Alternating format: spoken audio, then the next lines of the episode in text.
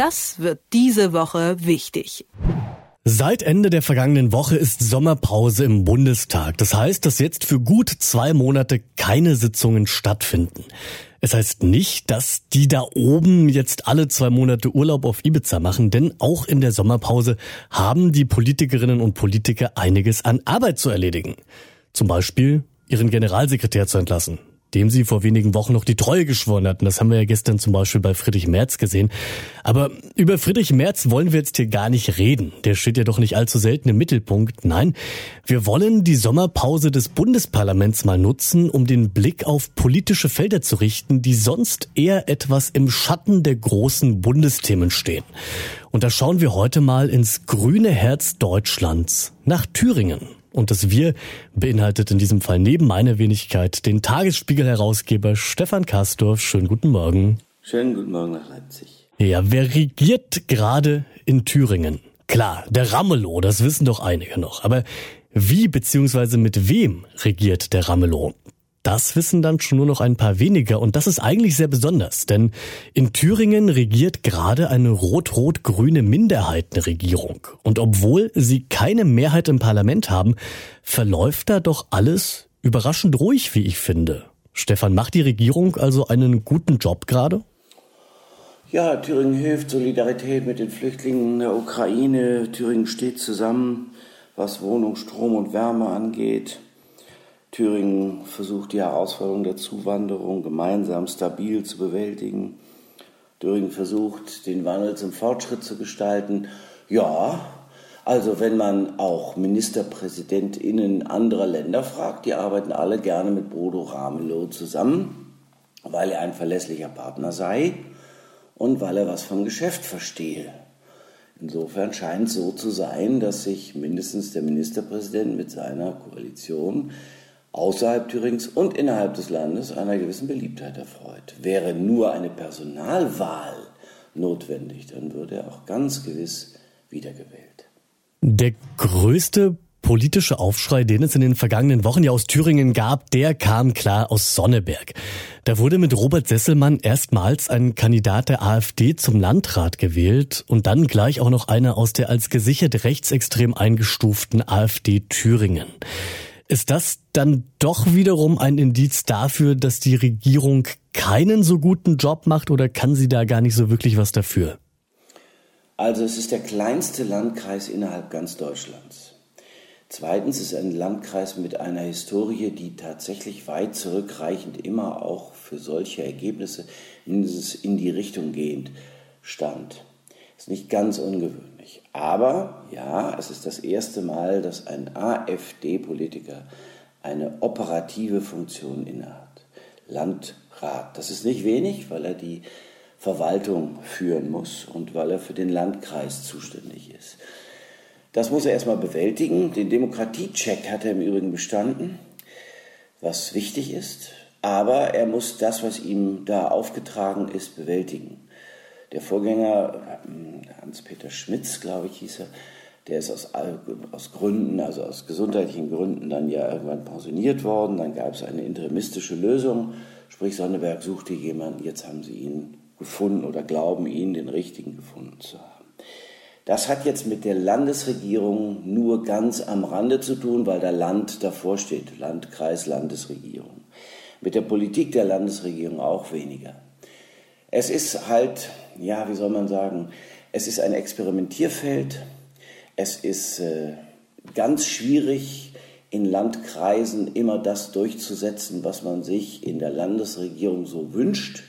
Und natürlich, natürlich muss in dem Landkreis alles das geleistet werden, was von Landesregierungen gewünscht ist, nämlich es müssen Arbeitsplätze geschaffen und gesichert werden. Und das ist in Sonneberg, das ist eine Kreisstadt, also es gibt den Landkreis mit 55.000 Menschen, die da wohnen. Dann gibt es die Kreisstadt Sonneberg, die übrigens das Teddybären, das Deutsche Teddybärenmuseum beherbergt und eine Weltspielzeugstadt ist. Also da müssen Arbeitsplätze geschaffen und erhalten werden. Und wenn das gelingt, dann wird das manchmal dem Landkreis und manchmal der Landesregierung zugute gehalten. Also drücken wir mal die Daumen, dass es eher der Landesregierung zugute ob nun ein Landrat in der Stadt mit dem Teddybärenmuseum was mit der Landesregierung zu tun hat oder mit dessen Politik, das können wir also zumindest etwas offen lassen. Es verdeutlicht aber ein generelles Problem beziehungsweise ein Dilemma in Thüringen. Die rechtsextreme AfD, die ist laut aktuellen Umfragen außergewöhnlich stark. Sie kommt auf über 30 Prozent. Und die Linkspartei unter Ministerpräsident Ramelow, die ist auch außergewöhnlich stark. Dadurch ist es für die Mitte nicht möglich, eine Koalition zu bilden und für die Parteien links und rechts außen eben auch nicht. Wird Thüringen also nach der Landtagswahl, die im Herbst 24 stattfindet, auch nichts anderes übrig bleiben als eine weitere Minderheitenregierung? Also das ist durchaus möglich, weil wie gesagt, Bodo Ramelow sich großer Beliebtheit erfreut, könnte es auch sein, dass das zustande kommt und dass er dann toleriert wird von anderen. Dafür braucht man Nerven und äh, politischen Überblick. Das hat er, das hat er gezeigt und bewiesen und deswegen ist er immer noch im Amt. Das andere ist, dass es auch andere Möglichkeiten gäbe. Also, wollte die CDU die Versöhnung, die innere Versöhnung in Deutschland vorantreiben, wie Richard von Weizsäcker Weiland in den 90er Jahren des vorigen Jahrhunderts gesagt hat, und muss der damaligen PDS auch Regierungsverantwortung übertragen, wenn sie die deutsche Einheit wirklich will. Und das will ja nun die Linkspartei und das hat sie bewiesen. Und heißt ja jetzt auch die Linke. Also wenn das vorangetrieben werden sollte, und wenn man Normalisierung vorantreiben wollte, dann könnte die CDU mit der Linken in Thüringen, wenn nicht koalieren, so aber doch mindestens eine Kooperationsvereinbarung eingehen. Ich will noch hinzufügen, dass man sagen kann, dass die Linke spitz formuliert ja durchaus auch konservative Züge hat, und zwar strukturkonservative Züge und die CDU als eine strukturkonservative Partei und die Linke mit strukturkonservativen Zügen, da gibt es Berührungspunkte. Also das ist schon so, dass die auch miteinander könnten.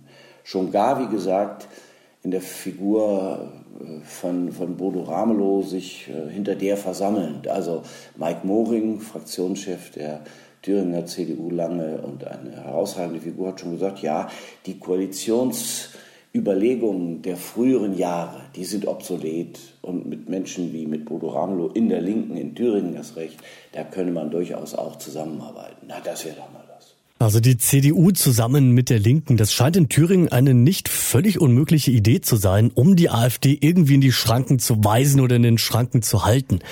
Aber Stefan, ich frage dich da mal nach deiner persönlichen Meinung. Denkst du, das ist die richtige Strategie? Denn schon bei der Stichwahl in Sonneberg, da hatten sich ja alle Parteien geschlossen hinter den CDU-Kandidaten gestellt und wie die Wahl dann trotzdem ausging, das wissen wir ja. Stärkt dieses alle gegen einen nicht am Ende doch noch mehr das Potenzial für Protestwähler? Nein, also die Linke war ja die Protestpartei im Osten Deutschlands, als die AfD noch nicht so stark geworden war. Und dadurch, dass sie bundesweit schwächelte, haben die Menschen gedacht, oh, dann nehmen wir lieber eine Partei, die auch bundesweit stärker dasteht, das ist die AfD, um deutlich zu machen, dass sie bestimmte Dinge nicht wollen. Ja, alle gegen die ist ja nicht. Also es ist ja keine Phalanx, die sich gebildet hätte, sondern nur in diesem einen Falle war es so in Sonneberg.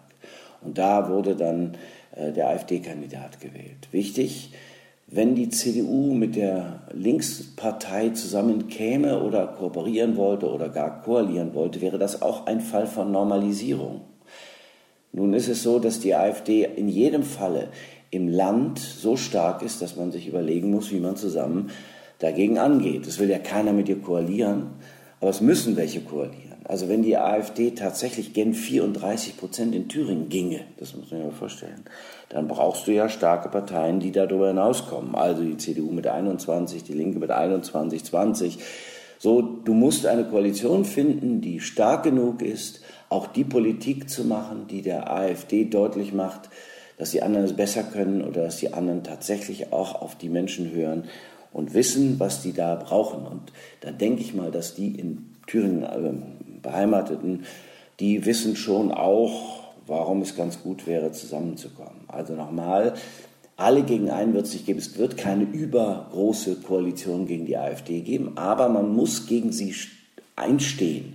Das zeigt übrigens Schleswig-Holstein ganz gut. Da gibt es auch tatsächlich ungewöhnliche Koalitions, äh, eine ungewöhnliche Koalition mit Grünen und FDP und einem Ministerpräsidenten, der es schafft, dass alle gemeinsam der AfD keinen Raum geben.